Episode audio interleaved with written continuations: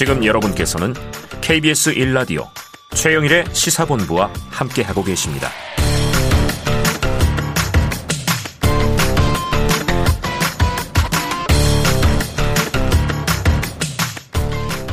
네, 시사본부 매일 이 시간 청취자분들께 드리는 깜짝 간식 선물이 있습니다. 오늘은요, 컵라면과 바나나 우유, 목매지 마시라고 바나나 우유까지 같이 드릴게요.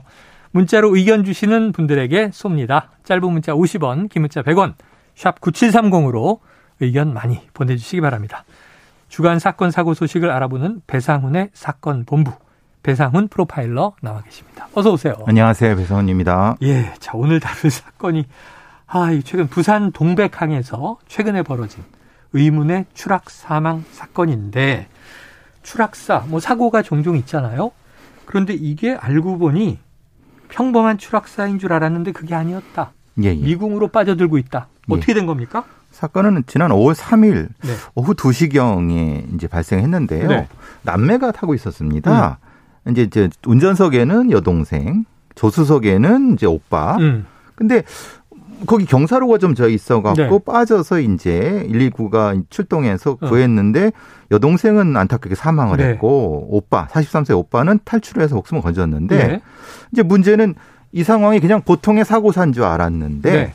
나중에 보니까 이게 상당히 보험살인이 의심되는 어. 그런 사건이더라. 해경에서는 그래서 입건을 했고 관련된 사람들을 구속을 이렇게 했는데 네.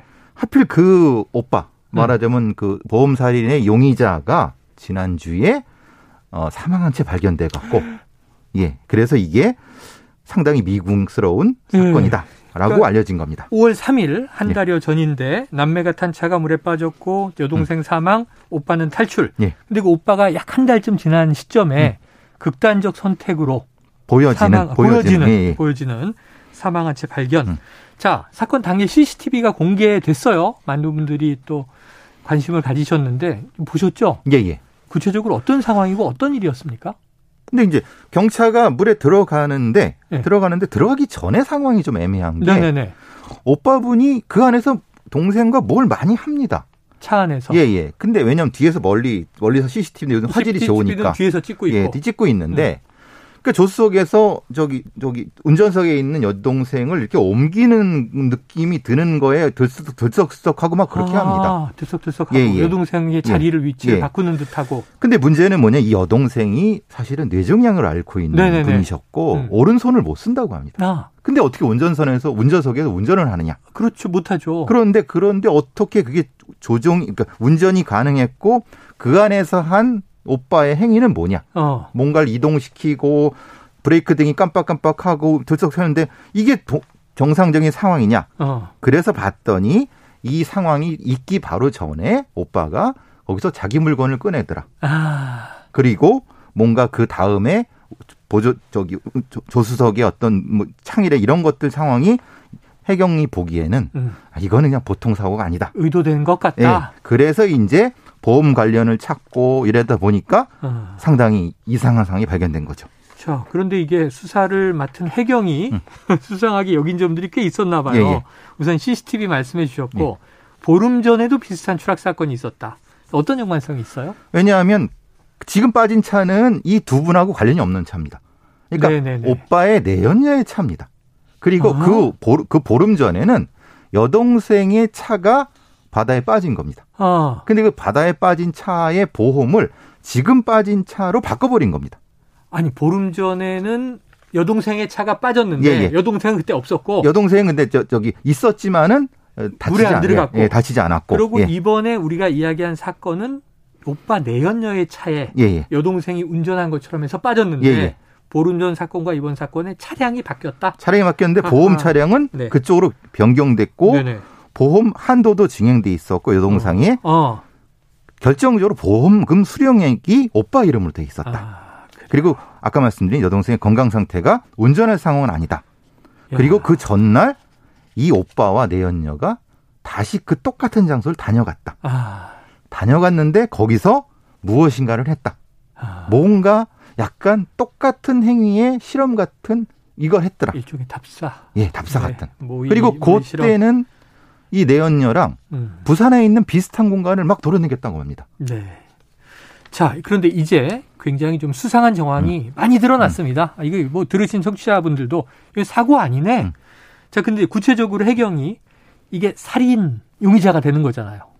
예. 살인 증거가 이게 좀 명확해야 되잖아요. 예. 그리고 또 살인을 입증하기 위해서 해경도 실험까지 했다고 하는데 어떤 예. 내용들이에요? 처음에 그 씨씨티비에 빠지기 오십 분 전에 네. 추락사고 오십 분 전에 본인의 짐을 빼놓는 장면이 그렇죠. 직접 아까 말씀드린 네. 것처럼. 그다음에 그 이후에 구급대원을 향해서도 이제 물에 빠지게 하면 동생을 구해달라고 해야 되잖아요. 네네. 그렇지 않고 자기 짐을 주섬, 먼저 찾아달라고. 주섬? 예, 예. 이게, 이게 무슨 상황이냐. 요즘 아, 같은 경우는 네. 일일구들도 이런 일들이 많이 생기니까 네네. 이런 형태의 사고라고 해도 다양한 형태의 동영상을 찍어놓거나 아, 녹음을 합니다. 반응들을 보면서. 예, 예, 예. 음. 예전엔 안 그랬는데 네네네. 이런 일이 벌어질 수도 있으니까. 신고한 예. 사람은 누군가. 예. 그리고 무엇을 요구하는가. 예. 해경에서 실험했던 거는 지금 이제 조수석에 있는 오빠의 행동이 이상하잖아요. 네. 사실 조수석에서도 사이드 브레이크나 이런 걸 통해서 이것을 움직이게 할 수 있는가에 대한 실험을 여러 번 했다고 합니다. 예, 예, 예. 근데 그게 가능하다고 합니다. 운전석이 아닌데 예, 예. 조수석에서 예. 이 차를 물 안으로 밀어 넣을 수 있게 예, 예, 작동할 수 있는가. 예, 예. 아, 그러니까 이게 뇌종양이고 손을 쓰지 못한다. 한쪽 손을. 음. 근데 이 자기 차는 이미 물에 빠져버렸고 이제 내연녀. 자기가 운전하지 않는 다른 음. 사람의 차잖아요. 그렇죠. 이걸 몰고 거기까지 갔겠느냐. 음. 여러 가지가 좀 궁금합니다. 자, 살인 혐의로 구속영장이 청구됐다. 오빠에게. 그런데 오빠가 사망한 채 발견됐다. 여기서 또 의혹이 남습니까? 예, 예. 그러니까 당연히 해경에서는 지금 상황이 이상하니까 네네. 당연히 구속영장을 청구를 했죠. 예. 내연녀는 구속이 됐습니다. 아, 그래요? 예. 근데 거기에 영장실질심사에 안 나온 겁니다. 예. 오빠가. 그리고 어디로 사라졌다가 어. 이제 변사체로 발견된 아, 거죠. 두 사람의 구속영장이 청구됐는데 네. 예. 내연녀는 이제 공범이든 주범이든 그렇죠. 구속이 됐고 그렇죠. 오빠는 사망한 채 나왔다. 자, 그런데 이게 이천이십일 년 칠월에 그러니까 이제 이게 지난해죠. 지난해 예. 여름에 부산 강서구 선악동강에서 발생했던 추락사고. 여기서 사망자는 남매의 아버지라고 그렇죠. 알려져서 그럼 유사 사건이 또 있었던 거예요? 그렇죠. 작년 칠월에는 그 이 두 남매의 부친께서 돌아가셨는데 그때는 그냥 그냥 단순 사고인 줄 알았습니다. 음, 음. 근데 그때도 좀 문제가 됐던 건 수면 유도제가 몸에서 발견됐다고 합니다. 아하. 졸피뎀이라고 네네네네네. 하는. 근데 그때는 뭐 사실 그럴 수도 있고 극단적 선택할 수도 있다고 생각해서 음. 그냥 변사 처리가 사고사 처리 됐는데 보험금도 있었고 일억 칠천만 원 정도 됐다고 수령했고. 합니다. 예. 근데 그 정도는 사실 있을 수 있으니까요. 네네네. 음. 근데 일 년 뒤에 이게 이게 벌어지고 예, 이상하죠. 보름 사이에 두 번이나 또 이런 음. 차가 들어가는. 음. 근데 그 당시에 이 아들의 그 아들의 오, 오빠죠. 오빠의 행적이 좀 이상하다. 아버지 사망 때도. 예, 예. 왜냐면 어떻게 돌아갔는지 모르는데 음. 본인은 그냥 집에 갔다. 근데 음. 씨씨티비엔 찍혀 있는 거예요. 아, 다시 그 공간에. 현장에. 낚시터에. 그게 낚시터입니다. 낚시터.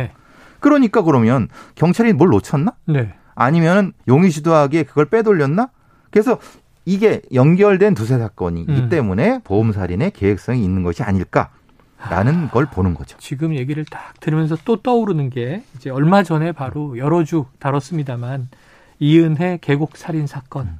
최근에 참 화제가 됐었는데 이게 다 보험 관련으로 연결이 돼 있단 말이에요. 그렇죠. 그럼 실제로 보험 사기, 보험금을 노린 살인 이게 좀 늘어나는 추세입니까? 어때요? 보험 사기 적발 인원은 금융감독원에서 이천십칠 년도 팔만 삼천에서 작년 구만 칠천, 네. 만 한 사천 정도 늘어나고 인원수로는 오 년 사이에 늘어나고 예. 있고 액수로는 이천십칠 년에 칠천삼백억에서요. 음. 작년에는 무려 구천사백억. 아유. 그러니까 이천억이 육박하네요. 예, 상당히 많이 있고 지금 말씀드린 보험살인의 유사 사건도 매년 한 다섯 건 정도가 발생하고 있다고 보여지고 있습니다. 네. 물론 이건 암수 암수 문제 뺀 겁니다. 아, 예. 암수 문제 예. 감춰져서 예, 예. 통계에 잡히지 않는 예. 것이 더 있을 것이다 이런 얘기신 거고요. 아, 돈 때문에 결국은 생명을 어떻게 한다 이거 참 끔찍한 건데 이런 보험 사기와 좀 살인을 막기 위해서는 어떤 제도적인 뒷받침이 필요한가요? 일단은 확실한 처벌이 필요한 부분도 있고요. 처벌. 처벌을 하려고 하면 전문적인 전문가가 필요한데 음. 우리 경찰에는 이걸 제대로 할 수 있는 전문 조직이 없습니다. 네. 그래서 보험사에서 에스아이유 보험 사기 특별 조사반을 운영하는데 전직 경찰들로 아, 주로 이제 보험 회사마다 예, 예, 예. 고용돼 있죠. 고용돼 있어요. 이들과 경찰의 유기적인 협조가 필요한 부분이 분명히 존재한다. 음. 그리고 문제는 환수입니다. 수익 환수입니다.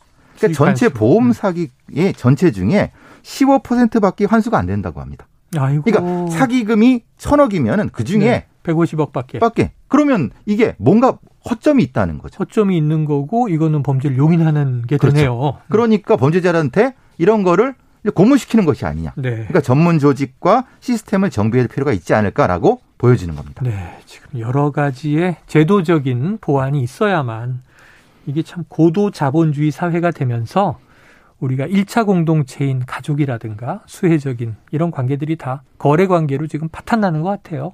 부부 관계 또는 부모 자식 관계. 대부분의 가족은 정말 행복을 바라면서 가족밖에 없다. 보듬어 안고 살지만 이렇게 가족까지도 돈으로 치환할 수 있는 존재, 대상으로 보는 나쁜 범죄들이 있습니다. 자, 사라지길 바라고요. 그래서 오늘 배상훈 프로파일러가 이렇게 지적을 해 주신 것 같습니다. 사건본부 함께했습니다. 고맙습니다. 감사합니다. 자, 컵라면과 바나나 우유 받으실 분 공이공육 팔육팔팔 공공공오 삼이팔공 사사구이 구육팔오님입니다. 맛있게 드시고요. 자, 오늘 준비한 최영일의 시사본부 여기까지고 저는 내일 낮 열두 시 이십 분에 다시 돌아오겠습니다. 오늘도 청취해 주신 여러분 고맙습니다.